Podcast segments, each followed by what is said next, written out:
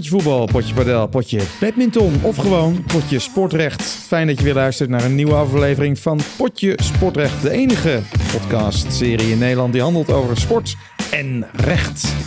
Inmiddels zijn we af, uh, steven af op uh, aflevering 6 en dat doen we. Met onderzoeksjournalist van Trouw, Marco Knippen, weer naar de studio. Wat een mooi shirtje aan, eh, Marco. Nieuw. Dankjewel. Ja, ja speciaal voor de uitzending maar even uh, aangeschaft. Ja, precies. Want luister, je denkt, ja jongens, hè, ik luister toch. Maar we hebben ook kijkers via YouTube. Fijn dat jullie weer kijken. Uh, en natuurlijk ook weer aangeschoven meester Colin Burger. En natuurlijk Andrea Groot. En, uh, en jij, lieve kijker, lieve luisteraar, fijn dat je er weer bij bent. De vorige uitzending ging over een aantal getuigenissen om over uh, feitelijke uh, ja, dingen die zich hebben afgespeeld.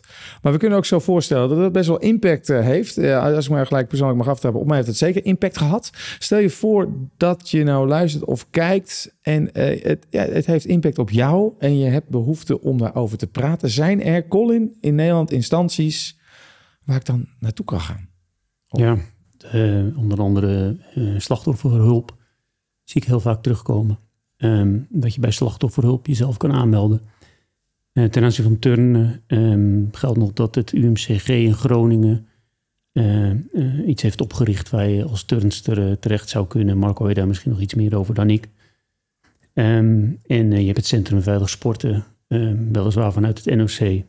daar zou ook een melding kunnen worden gedaan. Maar ja, dan snij je ook wel gelijk een onderwerp aan waar ze echt daadwerkelijk terecht kunnen. Ja, ze, uh, ook wel gewoon mensen, ook uh, kijkers, luisteraars die ja, uh, impact ervaren, misschien vergelijkbare ervaringen hebben. wat we besproken hebben in aflevering 5, waarschijnlijk ook wel aflevering 6 zullen gaan doen. Zijn er nog andere loketten waar mensen terecht kunnen? Om maar even, even zo te. Nou, als er seksueel grensoverschrijdend gedrag bij komt, zou je nog kunnen denken aan Centrum Seksueel Geweld van Iva Bikinic. Mm -hmm. um, die eigenlijk ook in de hele routing begeleid. Uh, want dat heb ik altijd onthouden dat van zegt van eigenlijk als iemand binnenkomt met zo'n verhaal, kan je het maar één keer goed doen. Ja. En dat betekent eigenlijk dat, de, dat wat vanaf dat moment in werking gesteld moet worden, ook allemaal op elkaar moet aansluiten en uh, goed aangepakt moet worden met de kenniservaring, uh, opgepakt moet worden.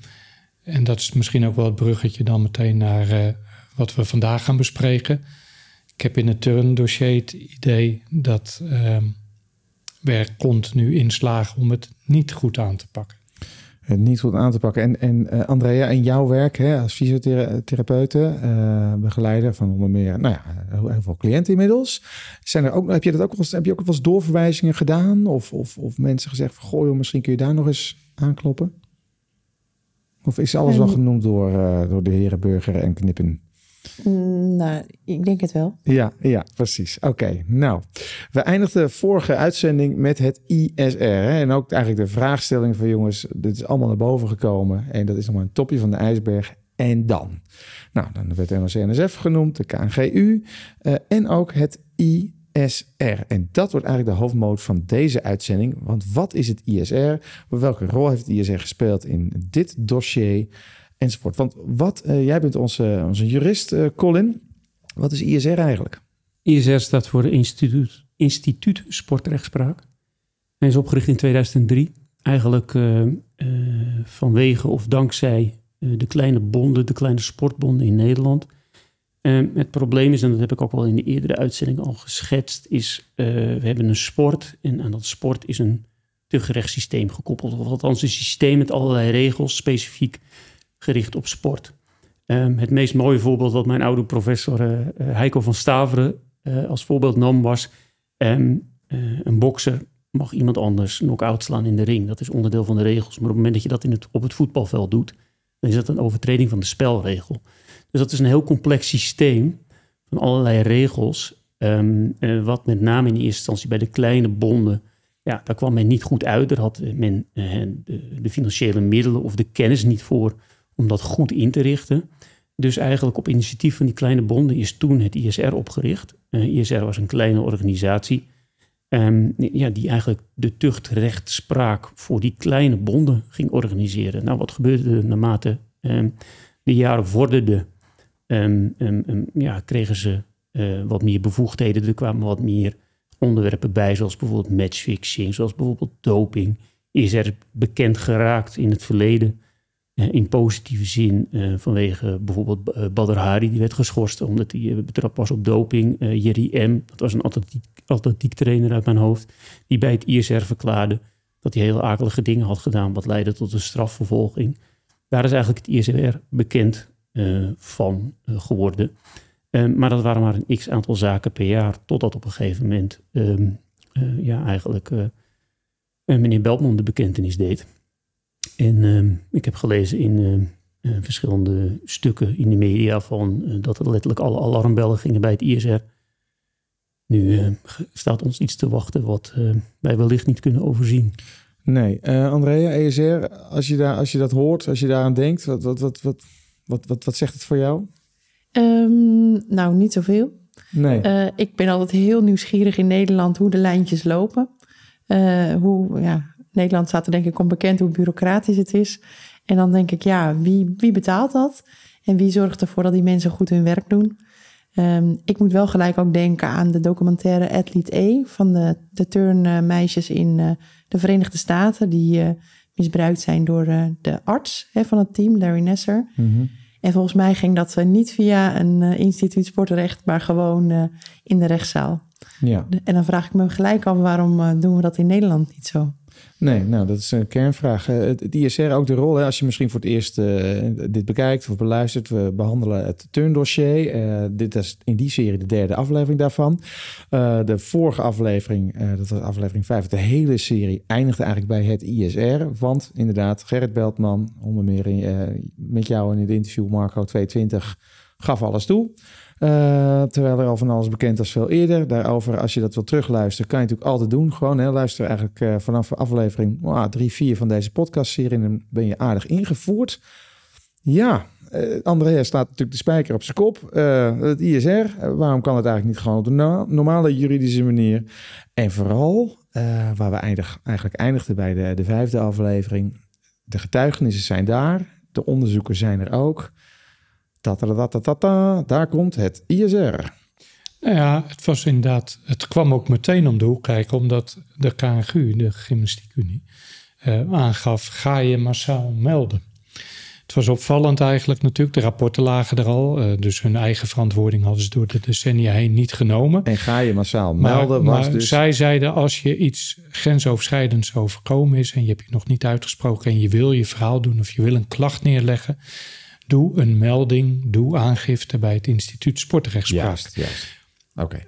Als je die uitspraak doet, dan brengt dat denk ik ook een bepaalde verantwoordelijkheid met zich mee. Zowel voor het instituut sportrechtspraak, die vanaf dat moment weet, er komt een heel delicaat, gevoelig onderwerp die op de politieke agenda staat, waar een onafhankelijk onderzoek naar wordt gedaan, waar eh, in de media zeg maar getuigenissen voor naar buiten komen. Eh, dat wordt bij ons neergelegd. Dan vraag je, neem ik aan, dan maak je de afweging aan de, aan de voorkant.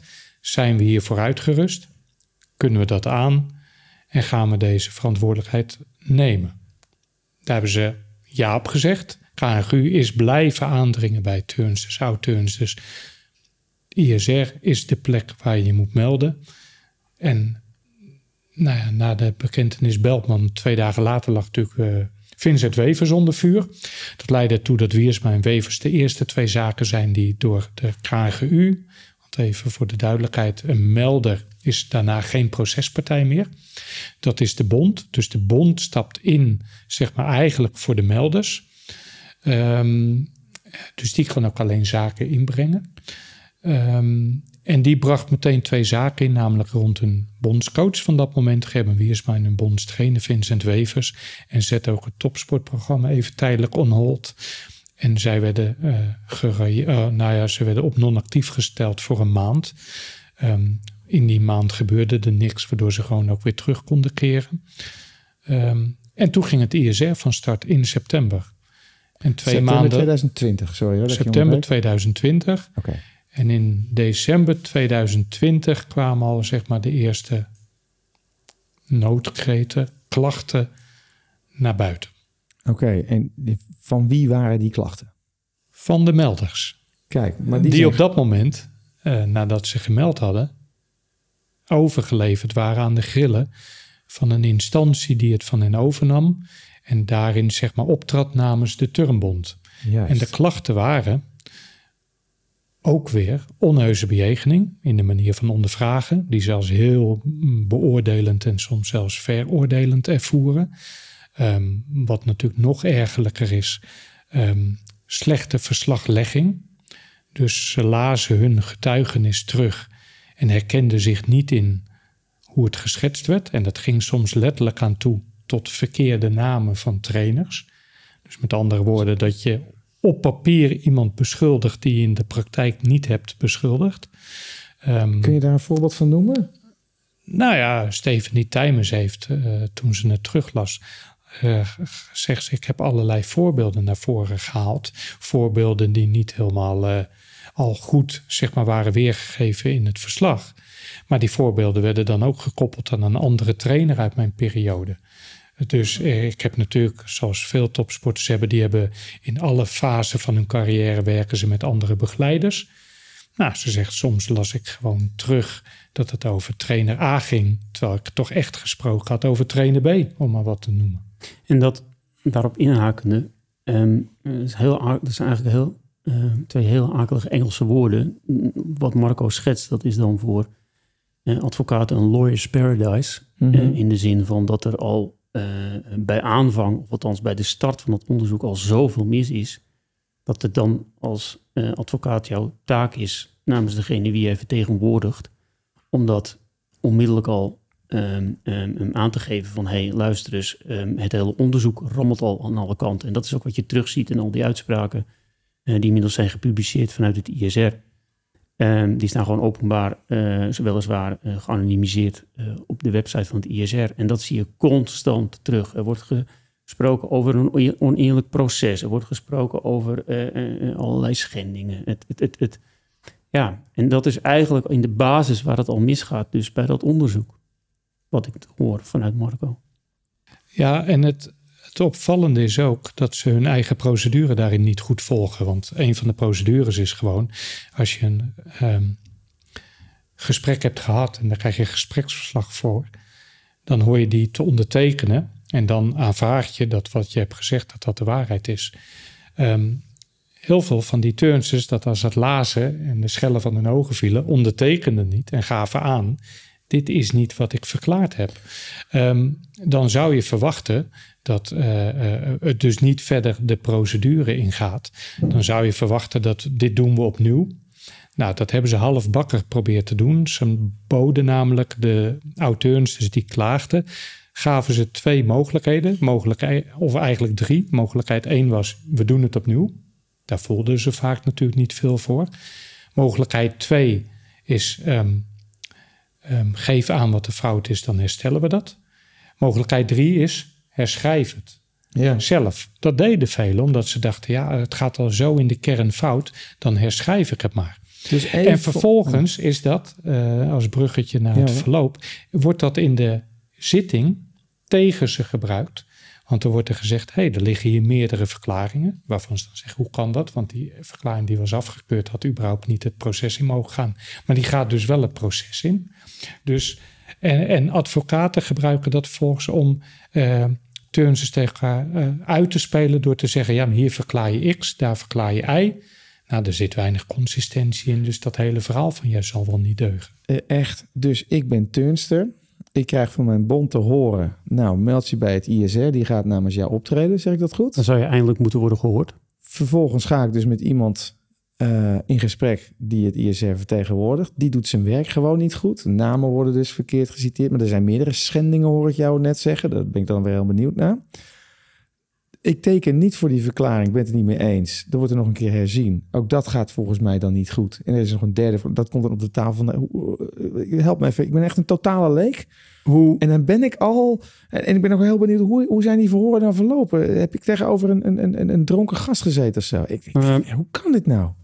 Het, Schets ik dit als ik, goed nou, beeld, ik, ik, kan, ik, kan, ik, kan heel, ik, kan heel, ik kan een heel simpel vergelijk maken.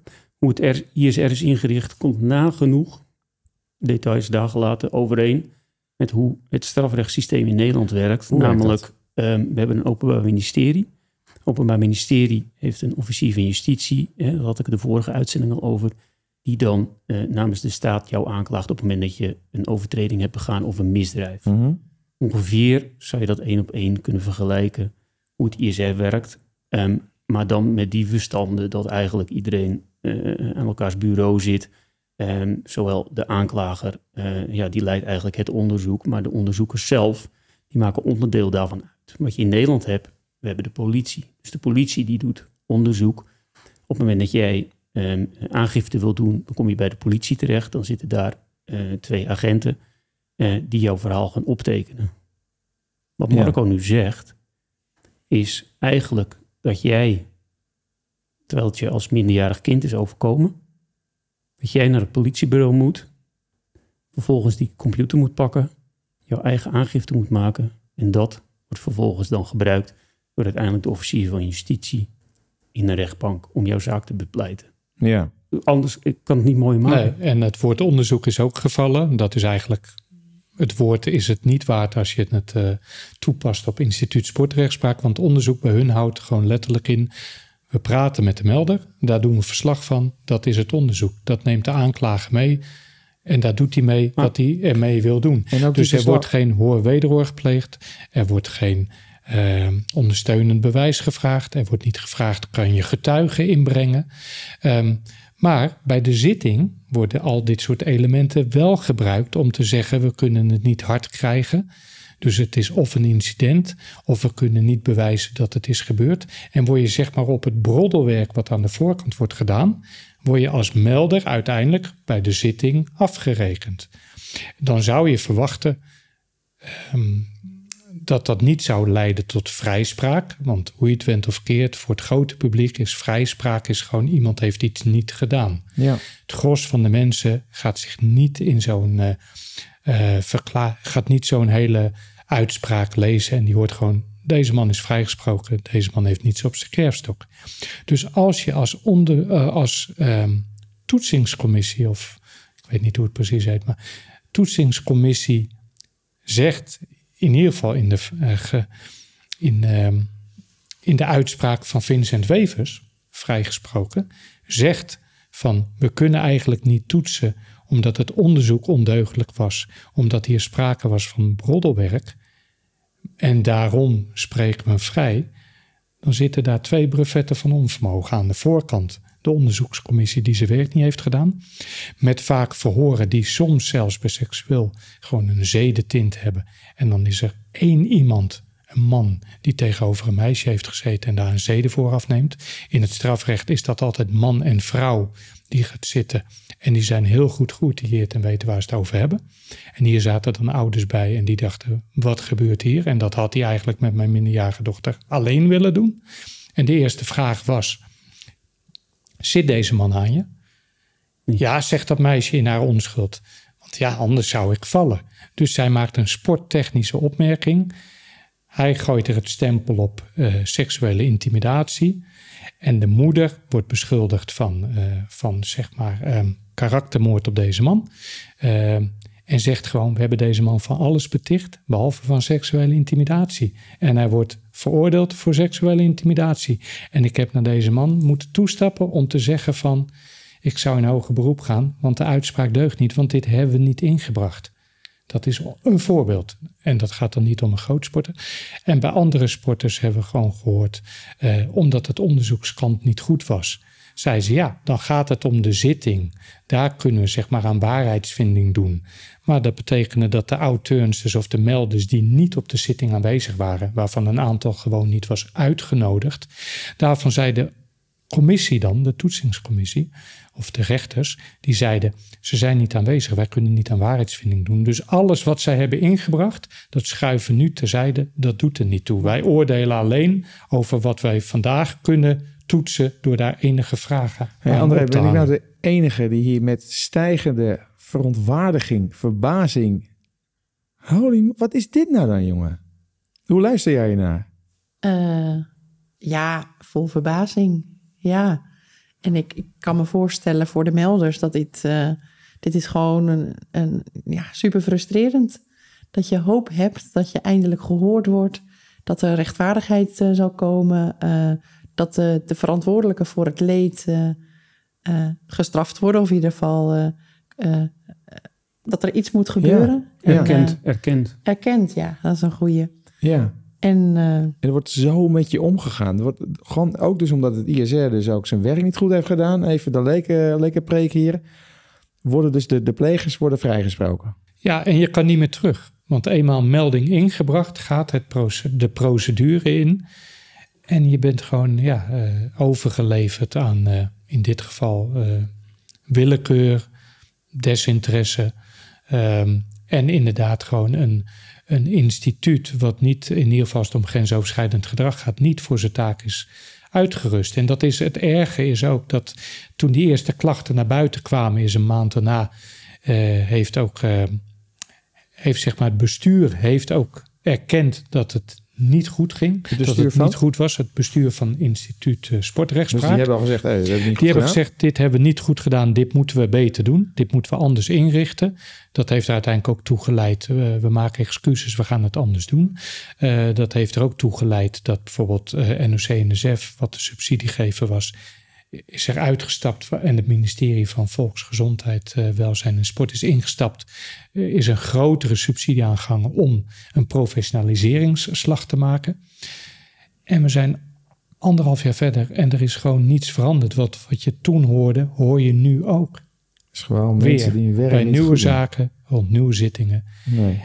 En wat er volgt is vrijspraak of een veroordeling in tweede aanleg van een bonds, oud bondscoach Gerben Wiersma, die dan na die uitspraak gewoon begint in Duitsland. Dus wat is de rijkwijde?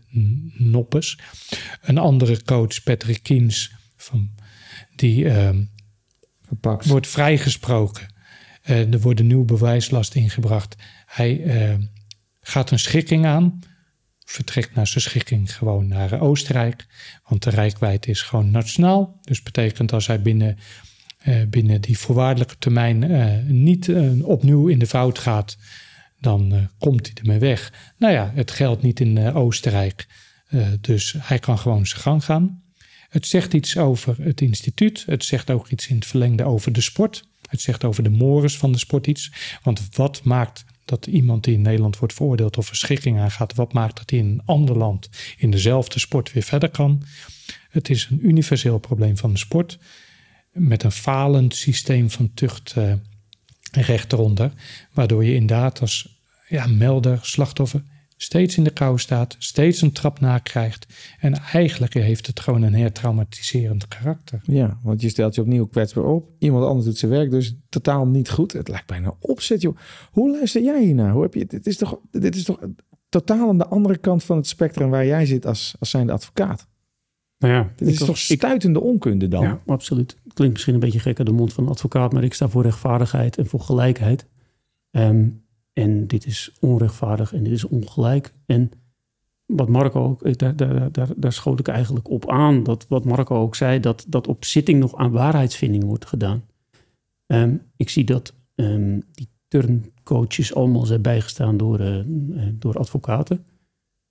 En, en die meisjes, wat, wat is daarvoor geregeld? Niet, dat is de aanklager. En, um... Maar er wordt, er wordt op die zitting aan waarheidsvinding gedaan. En die meisjes, daar wordt geen advocaat voor toegewezen die ze helpt, die ze beschermt. Want daar wordt op waarheidsvinding gedaan. Dus dan mag je toch hopen dat in ieder geval wel uh, de middelen beschikbaar worden gesteld om die meisjes daarin te helpen en te steunen. Nou, dat is in ieder geval uh, in de zaken tot en met die uh, van Wevers in eerste aanleg niet gebeurd. Dus de, de wordt daar vertegenwoordigd door de aanklager. En daartegenover zit inderdaad een, uh, een, een trainer die zich heel goed heeft kunnen voorbereiden. In het geval van Vincent Wevers um, anderhalf jaar de zaak heeft kunnen traineren letterlijk, die anderhalf jaar heeft gebruikt om het ook nog als argument te gebruiken. Ik moet naar de Spelen, want er is geen uitspraak. Dus tot op heden is niet vastgelegd of uh, vastgesteld uh, dat ik over de scheef ben gegaan.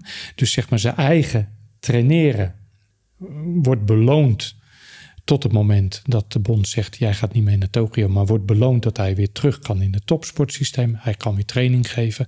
Hij uh, wil naar Tokio. Nou, Daarvan zegt de bond dan, dat doen we niet. Dan spant hij nog een rechtszaak aan. Die verliest hij uiteindelijk, waardoor hij niet naar uh, Tokio kan. Um, uiteindelijk is er geen uitweg voor hem en moet hij voorkomen. Probeert hij nog, zeg maar, daar um, eisen uh, in te stellen. Waarvan je denkt van hoe kan het dat jullie zo meedenken met een, met, met een beschuldigde? Iemand die aangeklaagd is, dat hij alle ruimte krijgt om tegen getuigenis en dergelijke te doen. En dan zeggen de melders, ons wordt niets meer gevraagd. We hebben de melding gedaan. Ons wordt niet meer gevraagd van of wij getuigen hebben. Ons wordt niet meer gevraagd of wij spreekrecht willen. Ons wordt niet meer gevraagd of zijn verhaal deugt. Um, hij krijgt alle ruimte.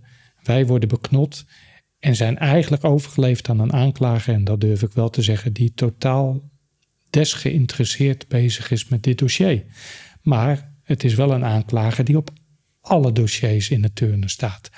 Dus na de uitspraak Wevers was dat voor velen ook een, de druppel of de, de finale klap. Dat ze dachten, als deze man, waar een reconstructie, uh, ik heb hem zelf geschreven, in de media is geweest, waar wel alle documentatie onder ligt, waar alle bewijslast onder ligt, hij mag me aanklagen, graag. Uh, want dan wordt het een zaak. Um, ik help je. welke manier is dit? Vincent Wevers. Ja. Maar ik bedoel, en dan... Ja, maar die openbaar aanklager ook, sorry. En dan komt het uiteindelijk daar en dan wordt deze man vrijgesproken door ondeugdelijkheid en broddelweg. Ja, welk signaal geef je af?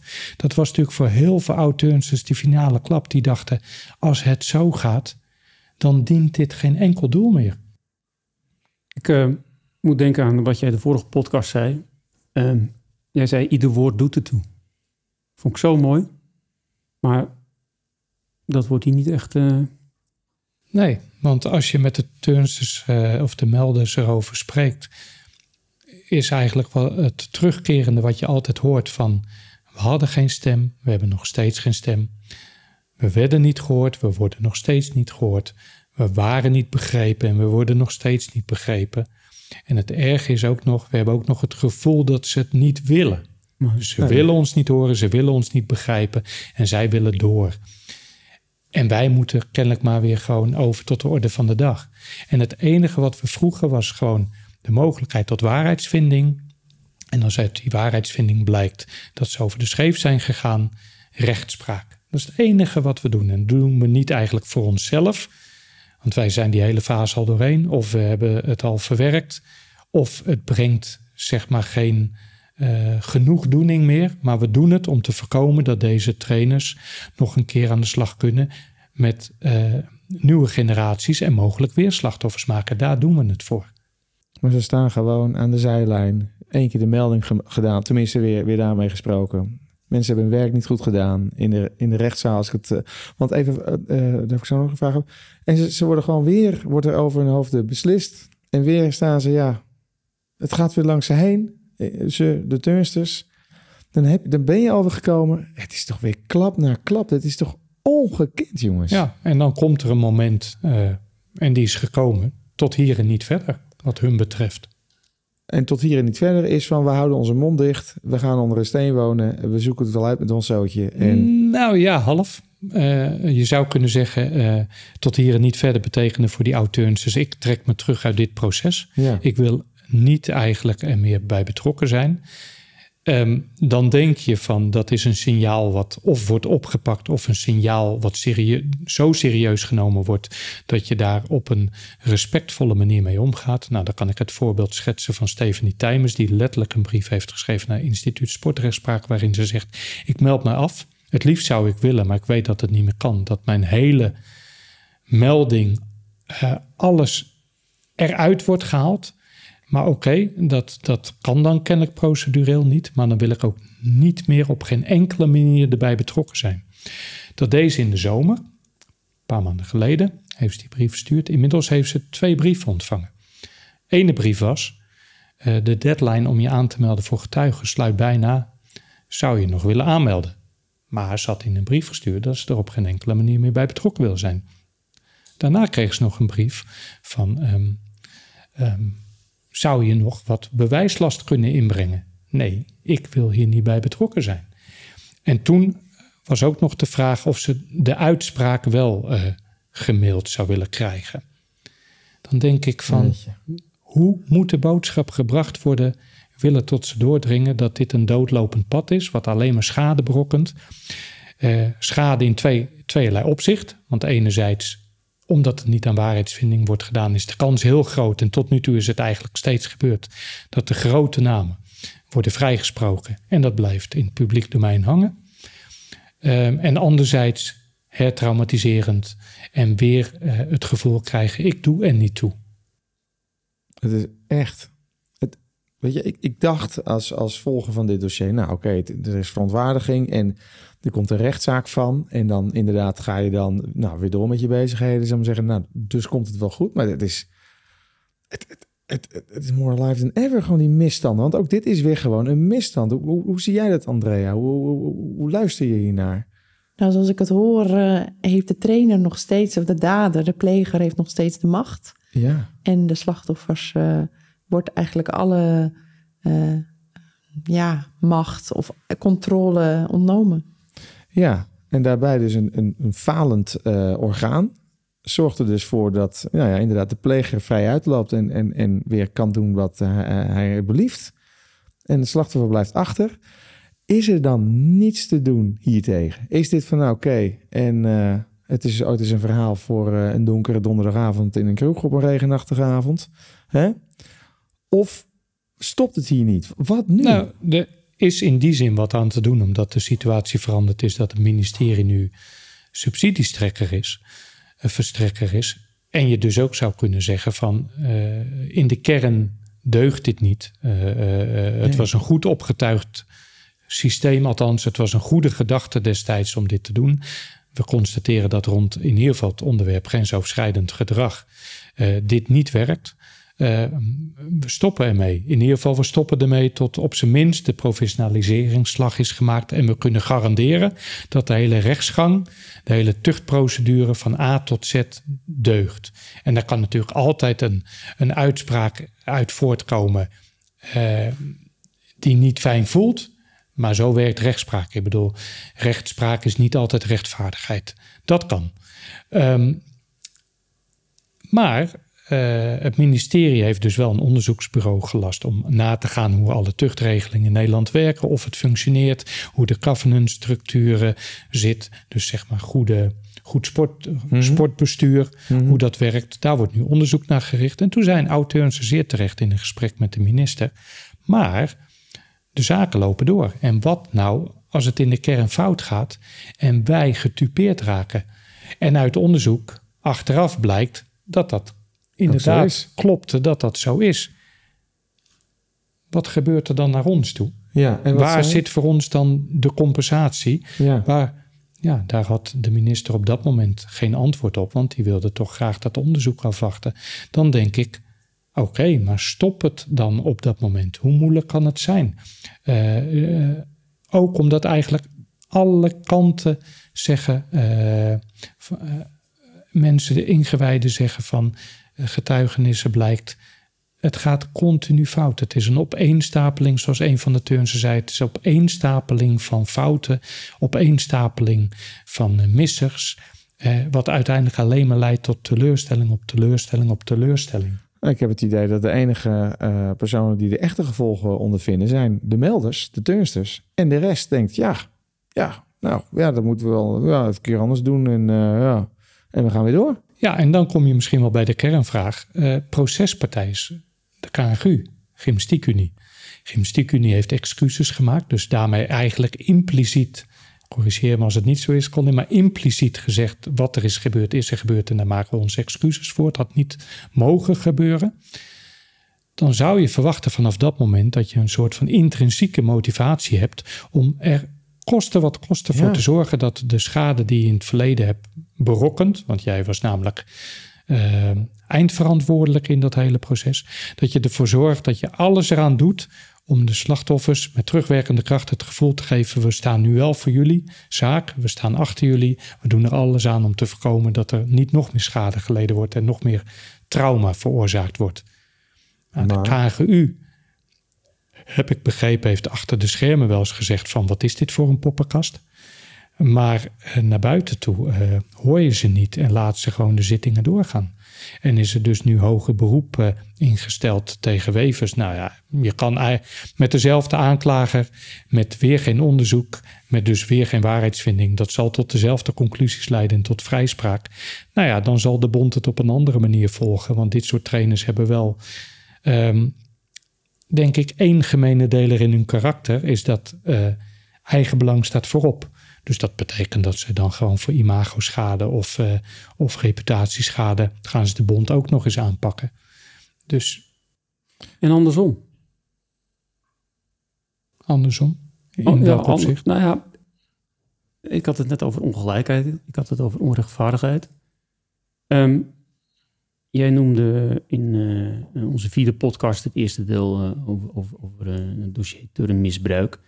En noemde jij volgens mij damage control, waar jij de indruk van had dat eh, ja, NSC, NSF en de KNGU, en dat die daarmee bezig waren. Ik, ik sloeg daar eigenlijk op aan, eh, op die woorden van jou.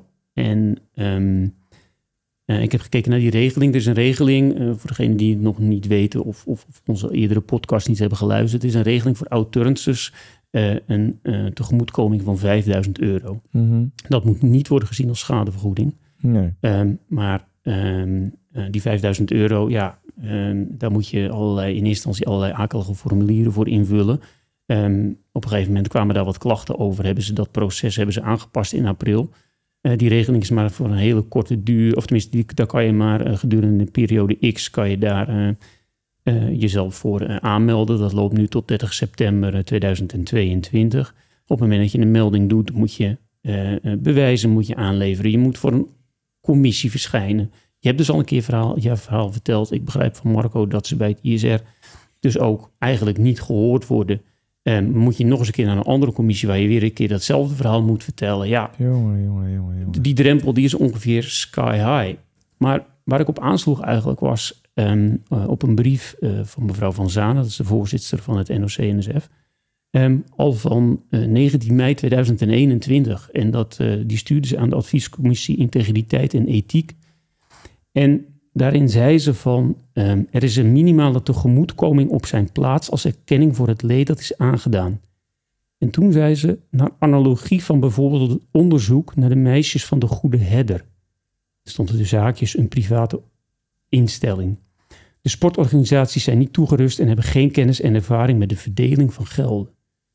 Goede Herder, ik denk, daar ga ik toch even verder naar kijken. Wat is er gebeurd? Eh, de meisjes van de Goede Herder, ter vergelijk, eh, in mei 2018 onthulde het NRC dat er zeker 15.000 meisjes en vrouwen in Nederland tussen 1860 in 1973 in wasserijen en na ateliers van katholieke gestichten eigenlijk onbetaalde dwangarbeid hadden verricht. Mhm. Ehm, en op een gegeven moment is, is, is, is, is, zijn die meisjes naar buiten gekomen ehm, en is daarvoor een regeling bedacht. Ehm, het, het probleem in die situatie was dat die vrouwen, hè, als je van 1860 tot 1973 al op leeftijd waren, ze hadden weliswaar een hele leven lang last gehad van die dwangarbeid. Ja. Ehm, daar werd een compensatie voor 5000 euro geboden. Dat is niet heel, heel ontoevallig de 5000 euro die nu terugkomt eh, ten aanzien van de turnsters. Met dat verschil wel dat die turnsters nog een heel leven voor zich hebben. Dat vind ik een belangrijke nuancering. Dat is één. En twee, ehm, naast die compensatie heb je gezien in dat dossier, en dat dossier dat loopt nu nog steeds, dat er een advocaat is geweest die heeft gezegd van ja, wacht even. Ehm, die vrouwen, en dat is civielrechtelijk, we hebben het nu over het strafrecht gehad, we hebben het over het sporttuchtrecht gehad. Mhm. Maar wat we nog hebben gemist is het civielrechtelijke deel. Daar is eigenlijk nog niet over gesproken. Ik denk dat die meisjes daar ook niet over geïnformeerd zijn. Ehm, er is een stichting opgericht en die stichting, eh, in dit geval de meisjes van de Goede Herder, die kunnen procederen. Of die meisjes die kunnen zich verenigen in een stichting. Ja. En die stichting kan daar namens hen ehm, ehm, de leiding nemen en, en de regie voeren. En je zou in dit dossier ook kunnen zeggen, eh, of je zou in ieder geval de vraag kunnen stellen of de KNGU en NOC-NSF ook niet aansprakelijk is voor het leed wat die meisjes is aangedaan. Op het moment dat er zo vaak is weggekeken, bij die meisjes van de Goede Herder ook, er is door de overheid in 2020, zeg ik uit mijn hoofd, is daar op een gegeven moment ook door erkend van ja, we hebben weggekeken. Op basis daarvan is ook de staat inmiddels aansprakelijk gesteld. Ja, ik vraag me af. eh, Maar dat, dat is inderdaad toch in dit dossier ook. Alle onderzoeken wijzen dat er is stelselmatig weggekeken. Er is een structuur geweest. En nu ook weer dat, dat ISR, een aanklager die zijn werk niet doet. Is dat, moeten we die persoon noemen? Dat weet ik allemaal niet. Het gaat aan alle kanten, ook in dit dossier, compleet mis. Toch? ja, alleen. En maar dat, die dat meiden die maken nu dus... eh, sorry, dat- ik moet even met mijn leken gedoe tussendoor. Die krijgen dan 5000 euro. Is van, nou ja, ja alsjeblieft. Hè, voor al het leed. 5000 euro, oké. En dat was het dan. Meer kunnen ze niet. Nou ja, ik denk dat ze de rest van hun leven met trauma's eh, eh, moeten omgaan. Eh, dat ze minimaal. eh, nou ja, er zijn er Ik een het aantal. turnsters nu, hè? Ja, ja, ja, maar er zijn er denk ik een groot aantal die de rest van hun leven hiermee geconfronteerd worden. En dus ook kosten moeten maken van psychologische bijstand. Voor alle andere kosten die ze normaal gesproken niet zouden hebben gehad. Op het moment dat het allemaal goed was gegaan. Werk, Ja. werkverzuim. Ja, Kun je nog functioneren in een, eh, in een baan? ja Eh. nou, we hebben inmiddels contact gehad met turnsters. Die, die zeggen dat ook. Het kan niet. Maar ook het aangaan van relaties. Het vertrouwen in de mensheid. Om er even eh, zo'n term bij te... Het Ja. moederschap. Ja? Het krijgen van kinderen. Ja. En ik ken gewoon eh, ja, een aantal eh, casussen van turnsters die sinds uit hun sport eh, zijn gestapt, nooit meer hebben kunnen functioneren, überhaupt in het maatschappelijk leven. Dus die gewoon zeg maar letterlijk van de sportzaal naar een thuissituatie zijn gegaan waar ze gewoon de dag doorkomen in bed, op bank. Soms inderdaad in instellingen en gewoon niet kunnen functioneren in de maatschappij. Klinkt ook als PTSS, zeg ik dat goed? Ja. Ja. Onder andere. Ja, Het- het is bekend dat trauma eh, op, op jonge leeftijd kan gewoon eh, ja, zeer ernstige gevolgen hebben. En dan kun je denken aan angst en depressies, maar inderdaad ook eh, posttraumatisch stresssyndroom. Ja, Gevoelens van minderwaardigheid. Misschien wel daaraan keuzes maken die, die, die verschrikkelijke gevolgen hebben. Kortom, de rekening wordt nog steeds betaald door degene die het hebben moeten ondergaan. Ja, en daarom Met je Zou- 5000 euro. Ja, ja, sorry, en, en, en, daarom zou je een stichting kunnen oprichten. Een stichting die eigenlijk alleen maar wordt bevolkt door eh turnsters of oud-turnsters. Die eh, voor Ja. de rechten van iedereen die, hè, wat Marco zegt, instellingen. Ze zitten ook zelfs in instellingen dat die kunnen opkomen. eh, en kunnen kijken. En nogmaals, dat hoeft niet met de harde hand, dat kan ook met de zachte hand. Maar in ieder geval om te overleggen, om te kijken van... God, hoe gaan we hier met z'n allen een oplossing voor vinden... voor ehm, eh, een heel leven wat soms nog moet eh, komen. Nou, ik, ik denk, ik heb wel eens, voor, voor, voor wie is dit eigenlijk een probleem? Ik heb het idee dat, dat, dat bonden, eh, instanties waar ze nu mee te maken hebben, zoiets dat van, nou ja, wij doen ons werk. En ja, hey, we hebben gedaan wat we konden. Ja, hey, ja, jammer, sorry. En wat ik ook heel interessant vind, eh, ehm, de overheid speelt hier ook gewoon een rol in. NOC-NSF Ja. is onderdeel van het ministerie van Volksgezondheid, Welzijn en Sport. Op het moment dat je een gouden medaille wint op de Olympische Spelen, sta je op het bordes. Word je als held eh, of heldin ontvangen. Ehm, maar ze vergeten even de keerzijde De van die medaille. Ja, Oh, en, ja, en, ook en dat nog, en ja. los daarvan, Ja, ze hebben natuurlijk destijds de regie uit handen gegeven naar eh sportgroepen NOC-NSF als het om het topsport gaat. Maar je kan daar natuurlijk hele goede welzijnscriteria onderleggen en zeggen als overheid bemoeien we ons zeg maar niet met dat laatste deel. Het topsportdeel eh, in de zin van ehm, dat wij niet eh, zeg maar ehm, doelstellingen leggen onder top 10 ambitie of wat dan ook. Dat is aan de sport. Maar wij bewaken wel zeg maar, de grenzen waaronder onder welke omstandigheden sport beoefend worden. Dat is gewoon volgens mij je maatschappelijke taak. Eh, en dat kan dus gewoon een politieke keuze zijn. Ze hebben toch ook al, en ze NSF hele voorwaarden waar ze voor staan. En dit, is toch al beschreven. Ze zijn hun eigen werk niet goed aan het doen dan. Nou ja, vanuit de overheid is er in volgens mij 2017 een soort sportakkoord eh, ontwikkeld. Eh, een landelijk sportakkoord waar we eh, vanuit of, hè, waar iedereen eh, ehm, van op de hoogte moet zijn en waar we ons aan houden. En een van de grote pijlers was een veilig sportklimaat. Ja, nou, dat- Sterker nog, ik- fantastisch. sterker We nog zien ik, het. ik denk uit mijn hoofd eh, Dit is natuurlijk statu- een ironische en cynische opmerking, mijnerzijds. Ja. Ja. Nou, ik denk zelfs eh, uit mijn hoofd dat het in het statuut van het NOC-NSF staat. Nou ja, daar wilde ik ook naartoe. Ja, Dat vrouwensport moet worden gestimuleerd. nou. En je zei al van, eh, eh, ze staan dus nu zeg maar buitenspel. Er kan niets meer gebeuren. En dat is dus de boodschap die Colin volgens mij wil verkondigen.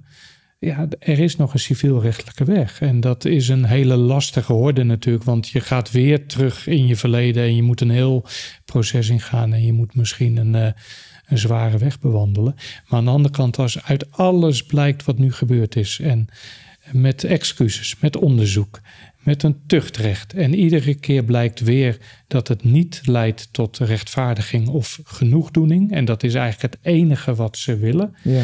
Ehm, ehm, ja, dan moet je misschien eh, dan maar voor de harde weg uh, of de harde confrontatie gaan. En uh, ik bedoel, ik kan niet in de, in, de persoon van auteurs stappen. Maar als ik naar mezelf zou kijken, denk ik, ja, misschien is het punt aanbeland dat je maar voor harde confrontatie moet gaan. En wat is Want dat? kennelijk voelen ze het in hun, als ze het in de portemonnee gaan voelen, kennelijk, dan komt er een of ander besef, lijkt het wel. Want harde confrontatie, omschrijf dat eens. Wat is dat dan? Nou ja, verantwoordelijk, verantwoordelijk houden voor wat er gebeurd is in het verleden. De stichting kan een brief sturen. Um, en dat kunnen ze doen door een, kunnen laten doen door een advocaat. Die dan een brief stuurt uh, waarbij uh, NOC, NSF, um, KNGU en eventueel andere, alle andere betrokkenen aansprakelijk worden gesteld voor de schade. En nogmaals, de harde weg wat Marco zegt, ja dat hoeft niet hè. Dat hoeft niet op het moment dat je tot elkaar komt. Nee, en op het moment dat dat als breekijzer moet dienen om tot elkaar te komen. Ik denk dat die meisjes helemaal niet zitten te wachten op heel veel geld. En ik denk dat helemaal niet. Dat is niet wat ik gelezen heb en de indrukken die ik krijg. Ik denk dat ze uh, wellicht met een stichting uh, hè, waar je terecht kan met je hulpvraag als meisje die zich nog niet heeft durven melden. Of hè, waar je al naartoe moet. Juist, juist, jij had aan het begin van de uitstelling stelde je vraag, ja, waar moet ik eigenlijk terecht? Op het moment dat die stichting hè, allerlei professionals om zich heen verzamelt. Um, waar meiden terecht kunnen met hun verhaal. Dat ze niet 27 keer hetzelfde verhaal moeten vertellen. Dat ze niet naar Zuidoost-Groningen moeten reizen, um, omdat daar uh, de, de, enige polykliniek in Nederland is waar ze zeg maar terecht kunnen.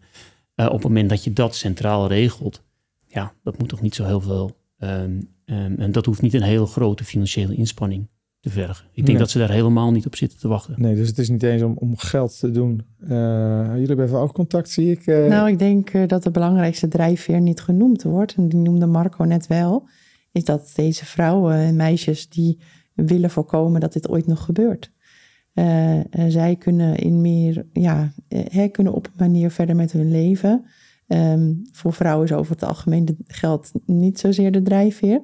Maar zij willen voorkomen dat het ooit nog gebeurt. En daarvoor moet KNGU ook, uh, nou ja, op het hakblok dat deze trainers niet meer mogen werken met deze, in deze sport. Ja, want dat is eigenlijk het meest schijnende. Dat zij uit zijn op een klimaat, zeg maar, waarvan ze kunnen garanderen, of in ieder geval aan de voorkant geregeld kan hebben dat uh, hun opvolgsters of opvolgers uh, kunnen sporten op een manier zoals zij hadden willen sporten.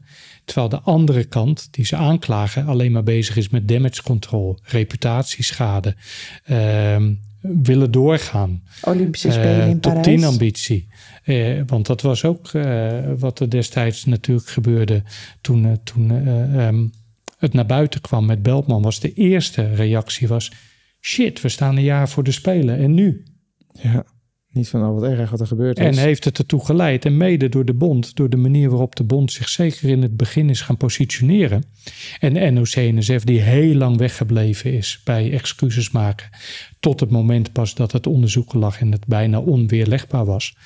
Um, um, zie je dus, um, dan ben ik even. Ja, nou ja. Nee, maar dan, dan, dan, dan uh, zie je dus dat die.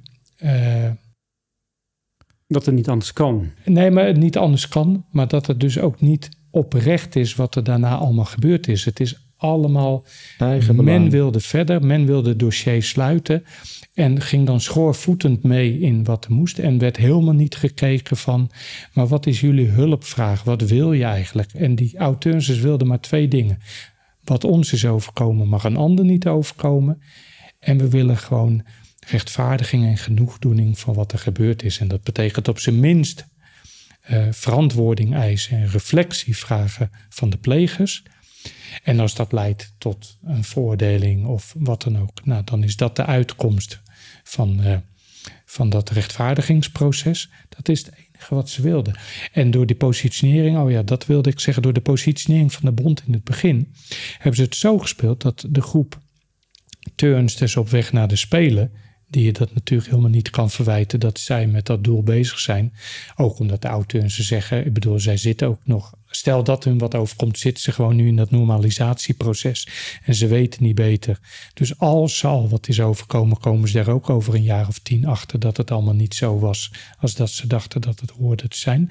Maar los ervan, dat de bond zeg maar het in het begin zo heeft gespeeld dat turnsters tegen oud-turnsters werden opgezet, is misschien nog wel het meest schijnende en schandelijke. Want die oud-turnsters maakten zich hard voor die turnsters. Maar die werden tegen elkaar En opgezet. het, en het werd verkocht door de bond en anderen in het begin van, ja, die oud-turnsters, die zijn uit op hun eigen eh, gelijk. Of eh, die willen iets en dat berokkent jullie schade, want jullie kunnen straks niet naar de Spelen. dat heeft de bond Maar dat is niet wat die, wa- wat die wilden. Die oud-turnsters wilden gewoon dat die specifieke trainer die over de scheef was gegaan, niet langer in de zaal zou staan.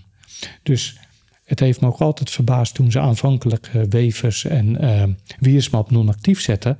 Ha- weet je dat arbeidsrechtelijk kan je dat een maand volhouden en dan moet je ze terugnemen of je moet ze ontslaan. Ja. Ehm, ik heb nooit begrepen waarom ze op dat moment eh, die coaches, trainers niet hebben duidelijk kunnen maken.